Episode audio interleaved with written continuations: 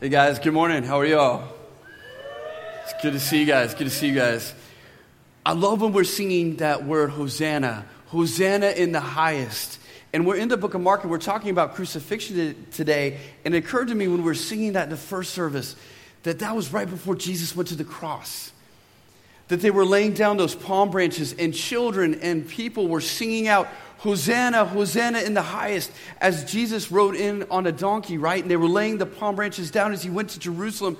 And right before he went into Jerusalem, it says that he was with his disciples, and it was almost like he was walking ahead of his disciples, resolute, it says in the scriptures, to get to Jerusalem because he knew what was going to happen in Jerusalem, where he would die on a cross because he loved us so much. And I love that word, Hosanna. Hosanna means save now. Save now. But see, when those people were putting those palm branches down and saying, Hosanna, Hosanna, save now, they were saying, God, save now, save now. Look at our circumstances, God. Save us out of these circumstances, save now. But here's the deal He didn't save them the way they thought that He was going to save them, He saved them through a cross. And see, so many of you here, you might be here today. And you're like, God, save me out of this circumstance. Save me out of this place. I don't like where I am. I don't like who I am. God, save me. Hosanna, save now. And God's like, I did on the cross. I'm going to save you not in the way that you think I'm going to save you, but I'm going to save you. I'm going to save you. So we're in Mark today, and if you'll stand with me as we read God's word, we're going to be in Mark. This is the crucifixion. This is what it's all about. Hosanna, save now.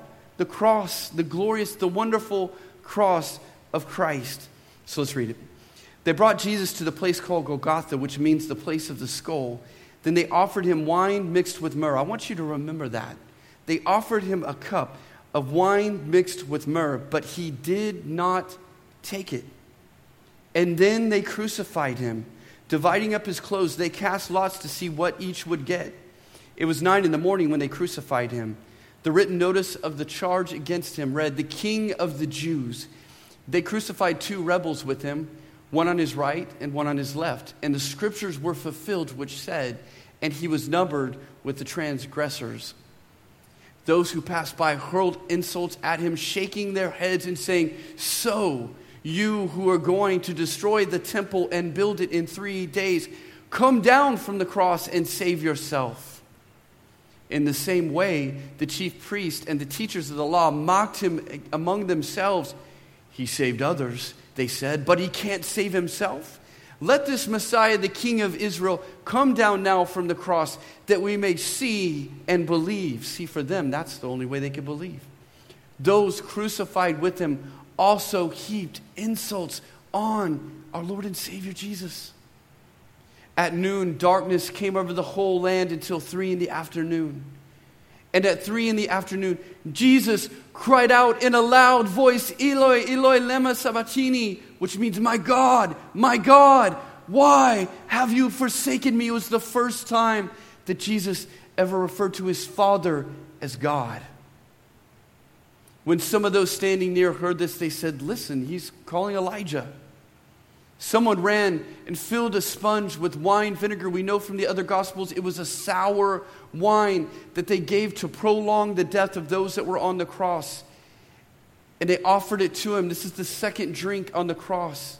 And they offered to him to Jesus to drink. And we know in the other gospels it touched his lips and he drank. Now leave him alone. Let's see if Elijah comes down to take him to take him down, he said with a loud cry. Jesus breathed his last. You can be seated. So I have two kids at home. They're here, actually. They might be in this service. And my littlest one is Jason, he's seven. And then Ellie is my nine year old, which I, I, can't even believe I have to say that because she was just small and tiny before. And now she's growing up. And, and, and you who have daughters that are, are growing up, I, man, I don't even want to face that. So console me after this message because I need it because she's growing up. But a couple years back, I don't know who got it for her, Mimi or Nana, but they got Jason, my youngest, these thing called magic tracks. Have you heard of magic tracks? As seen on TV. How many of you are addicted to buying the things? I, know I, everybody was kind of like, they were kind of like right here, you know? But Jason was nuts about this. He was begging for him, so he got him for Christmas. And it was a typical way that boys play, you know, it was like ramming it into everything. And, and these magic tracks, if you look at it, this is what it looks like. If, if some of you might know what it, what it is. And it has a little button on the top, and you push the button, and it goes on the, it's like, and it goes on the tracks. And so Jason was doing the typical boy stuff. You know, he's like throwing it off the couch, making the tracks in a round circle so they have to go. It's really a neat kind of thing. And so I could hear this for weeks at our house.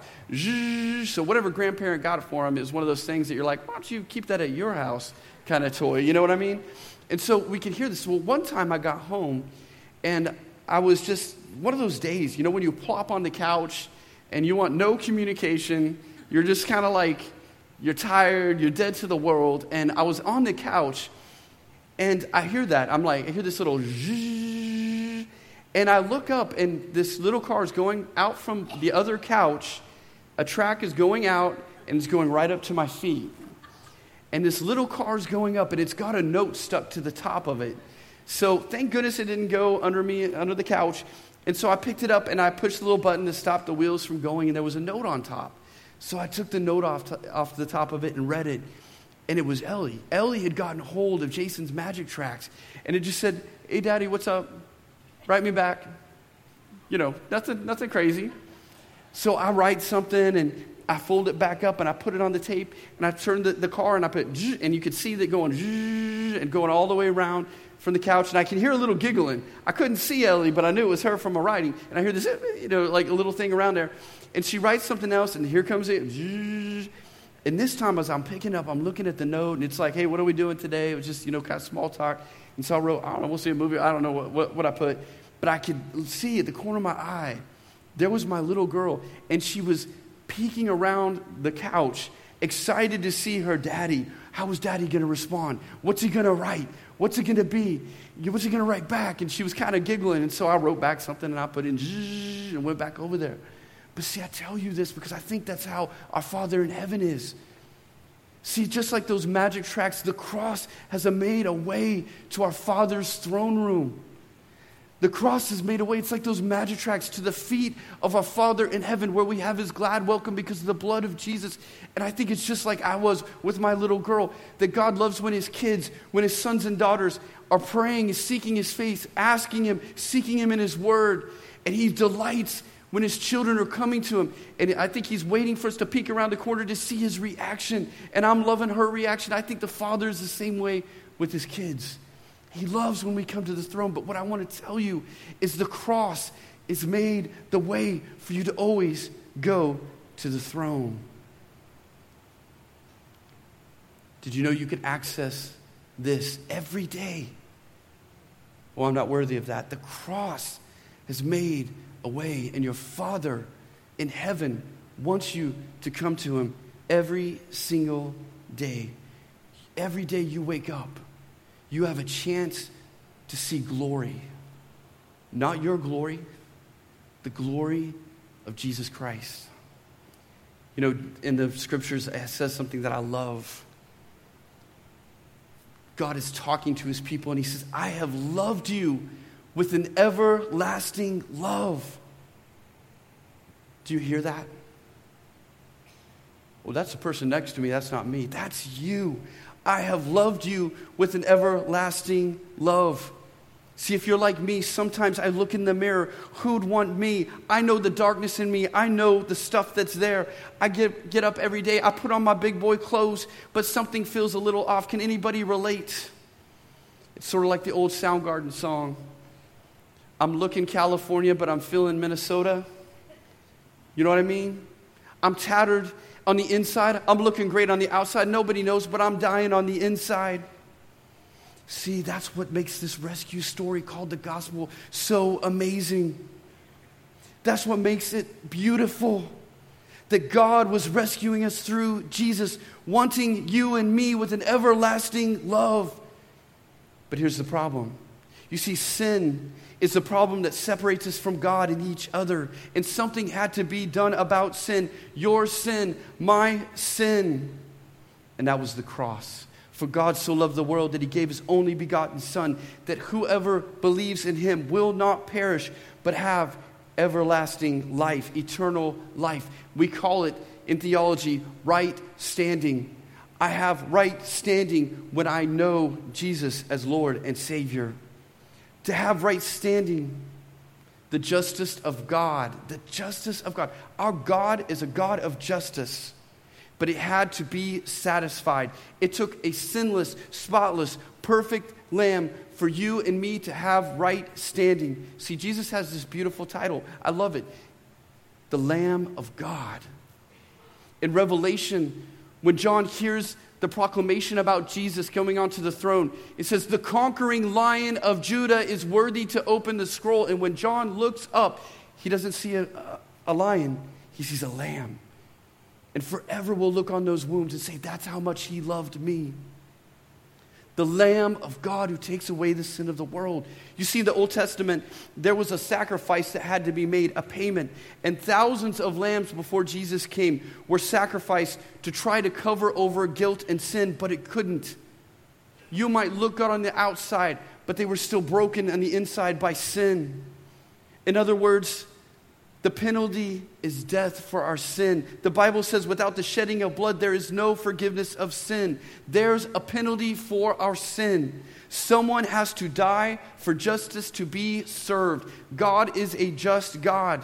And that was supposed to be us. That was supposed to be us, not an innocent lamb. We deserve wrath, but God. But God gave his only begotten Son in place of us. It's this word we call substitution, substitutionary atonement. That God sent Jesus in place of us as a substitute, that the wrath and justice of God would be poured out not on us, but on his only Son to satisfy the penalty of sin. Listen, I don't know about your guilt and shame. I don't know about your condemnation. I don't know about the darkness of your heart. Mine's pretty dark. But here's the deal without Jesus, a thousand lambs, thousands upon thousands of lambs, could not cover my guilt of my sin. And some of you have weight of, of sin upon your shoulders and you're carrying it around. And nothing you do can change that. It took the Lamb of God who takes away the sin of the world, my sin, your sin. All of us are guilty. But God placed on him the burden of our guilt, shame, and condemnation. Are you living in shame and condemnation? Because it was all placed on the cross. You see, in the Old Testament, the sacrifice was an animal. Whenever an animal was sacrificed, everybody laid hands on the animal, and that way the sins were passed to the animal, and then the animal was slain. It was very clear to everybody in the Old Testament time that the animal being slain was in their place. It was substitutionary atonement, but they had to keep doing it year after year after year as a way of paying the price necessary. And it never took away their guilt, shame, and condemnation. But they would wonder, I bet, why in the world is this lamb being sacrificed? How in the world is this lamb being our sacrifice? How is this being our substitute? And of course, the New Testament answer is this it was just a picture of the real substitute, who is Jesus Christ. Jesus was the sacrifice. Listen, you will not understand the love of God unless you see what He did for you as a substitute sacrifice. There are many that hate the idea of God who needs a payment. Why would God need a payment for our sins? We want a wishy washy God of love, not the God of love of the Bible. We don't want a God who has wrath or has to have justice satisfied. They hate the idea of Jesus Christ having to come and take the wrath of God to be an atoning sacrifice. Listen, Suppose you deny the idea that you're so wicked that Jesus Christ had to come and pay the atoning sacrifice to reconcile you. If you deny that, you have emptied the cross of its value. You have made something that Christ did senseless and worthless. Listen, how do you know your value in God's eyes? How do you know the value of anything? It's what the person will, will pay for it, right? Whatever it is, your value, listen to this, your value is based on how much God would pay for you. And it was the most valuable thing to him, his only begotten son. You can't even put a price on it. You needed a substitute to satisfy the Father's wrath. Justice must be served. Our God is a God of justice, and He never perverts it. Jesus Christ alone can stand in a sinner's place and receive the punishment that that sinner deserves. If we don't trust him to satisfy God's justice for us, then we will have to endure the full brunt of the Father's wrath upon ourselves.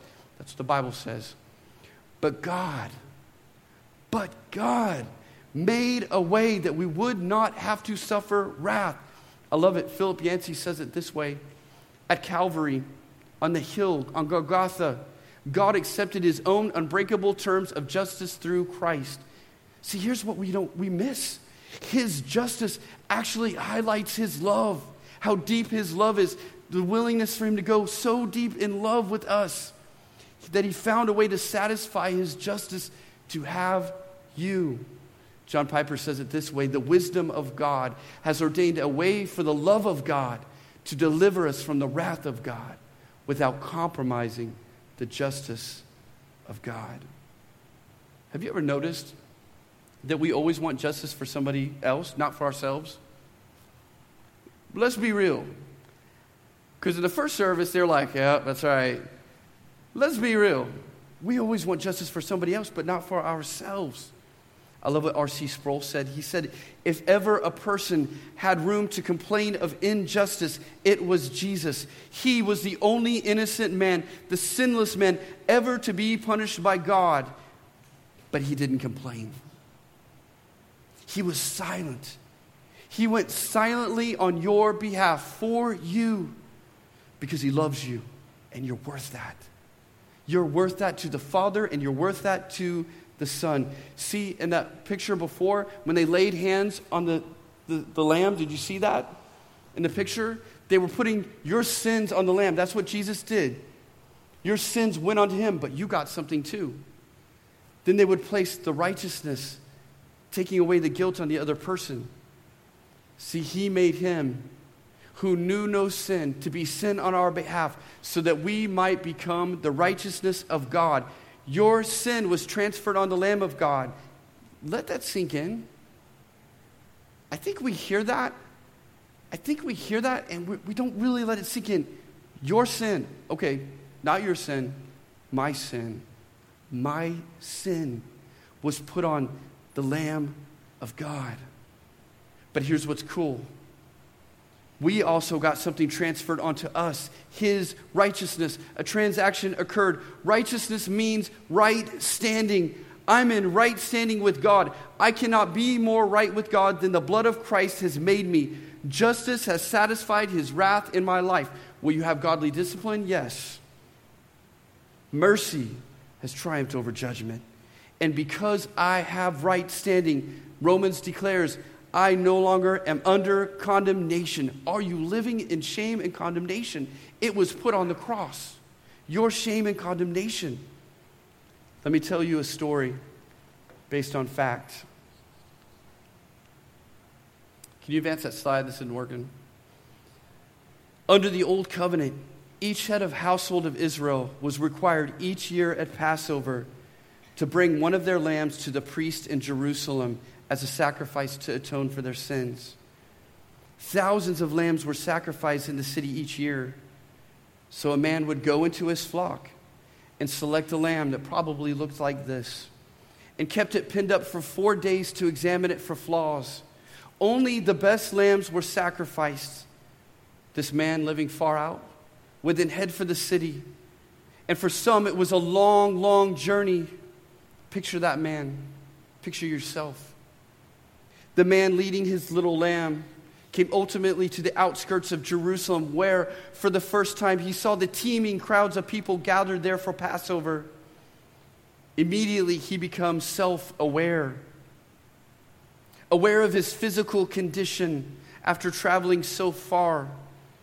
He notices his clothing is threadbare and dirty, his body unbathed and unkept. The thought crosses his mind I hope no one notices how I look because, frankly, I'm a mess. Oh well, nothing I can do about it now. I'll just have to press on and hope no one notices.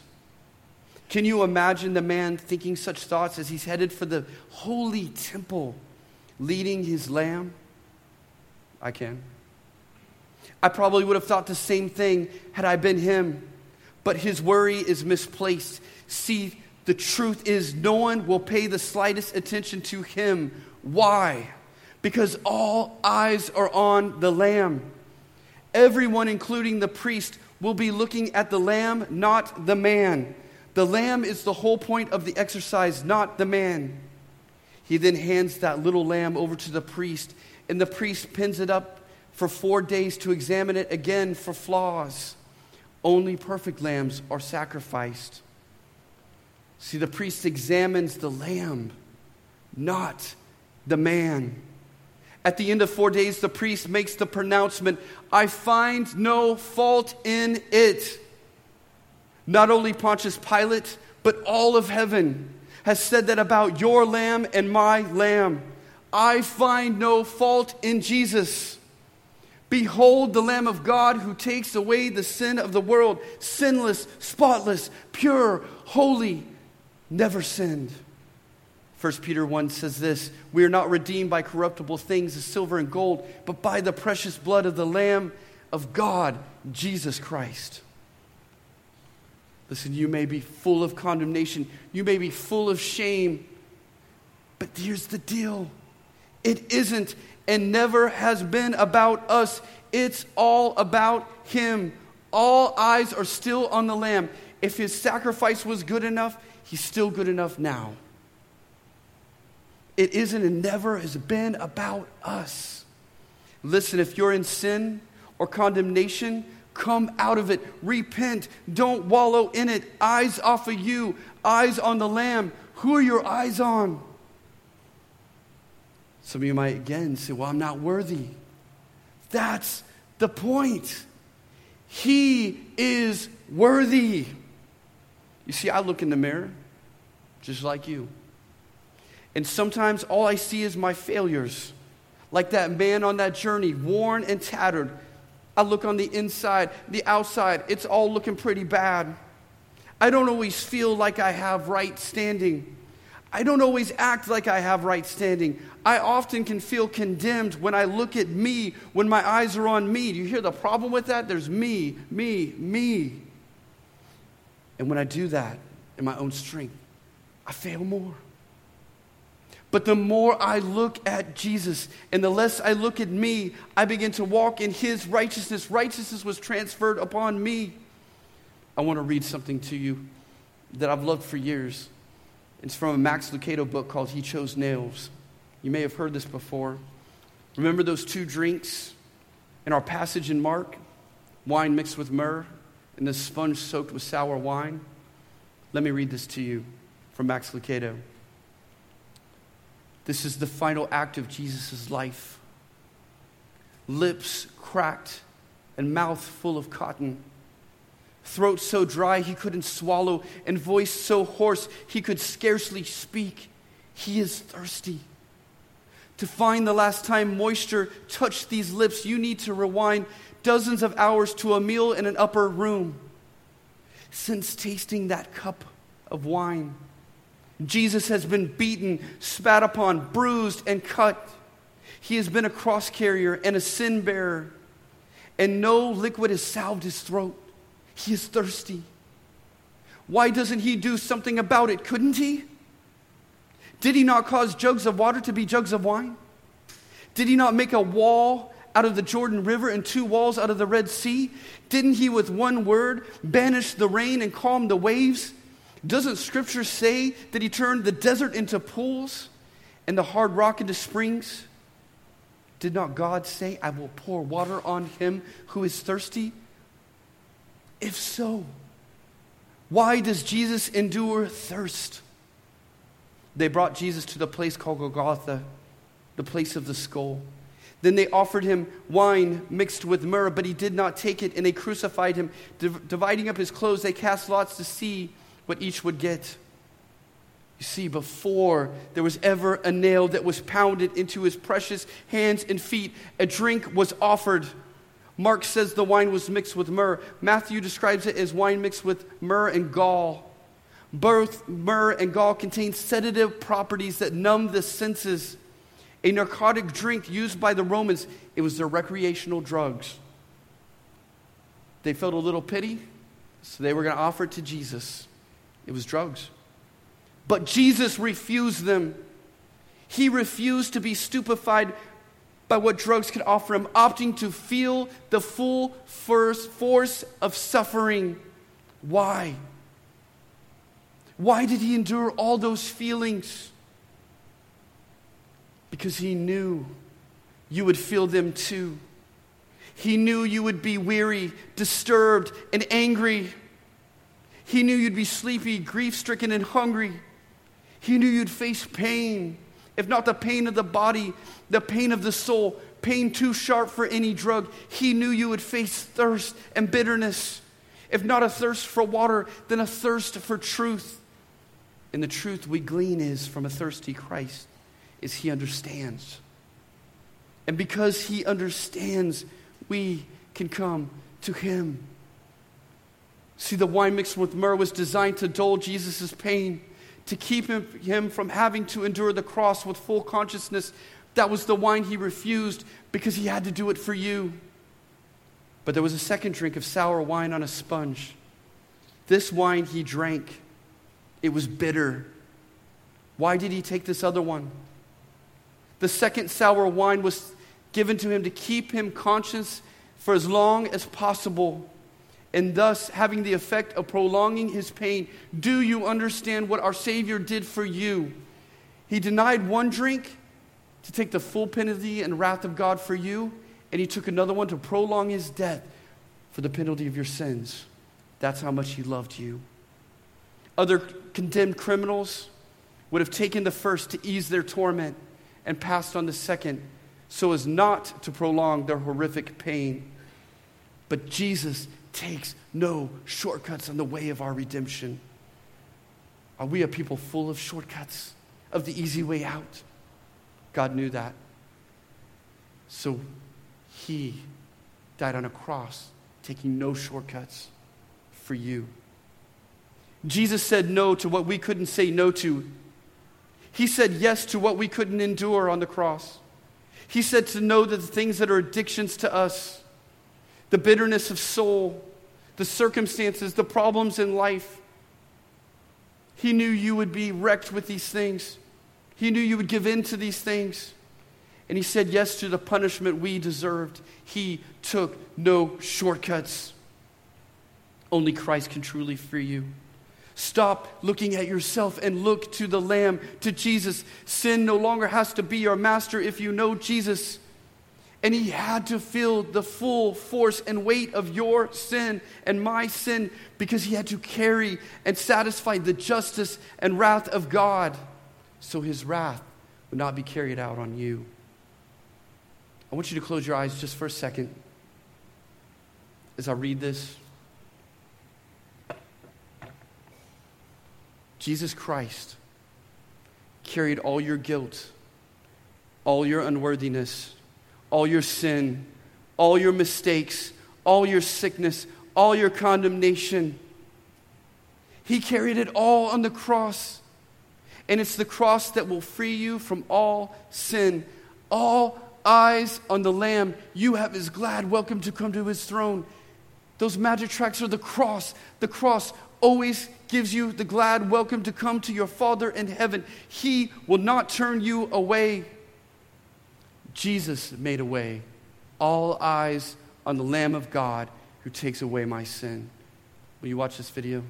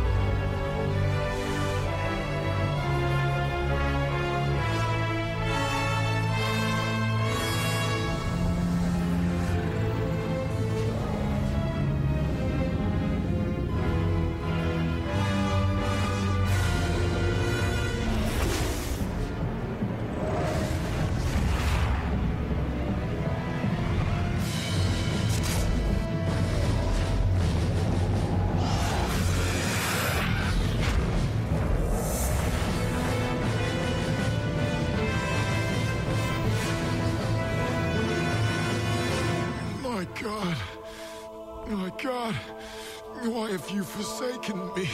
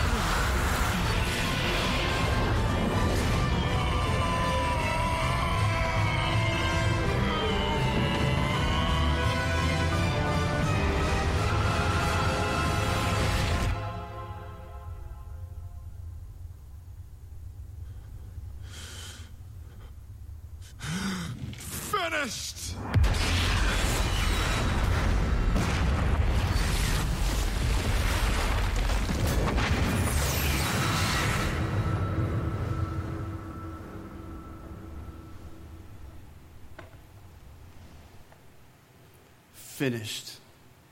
That's what he said on the cross. Finished. It's a legal term that means paid in full.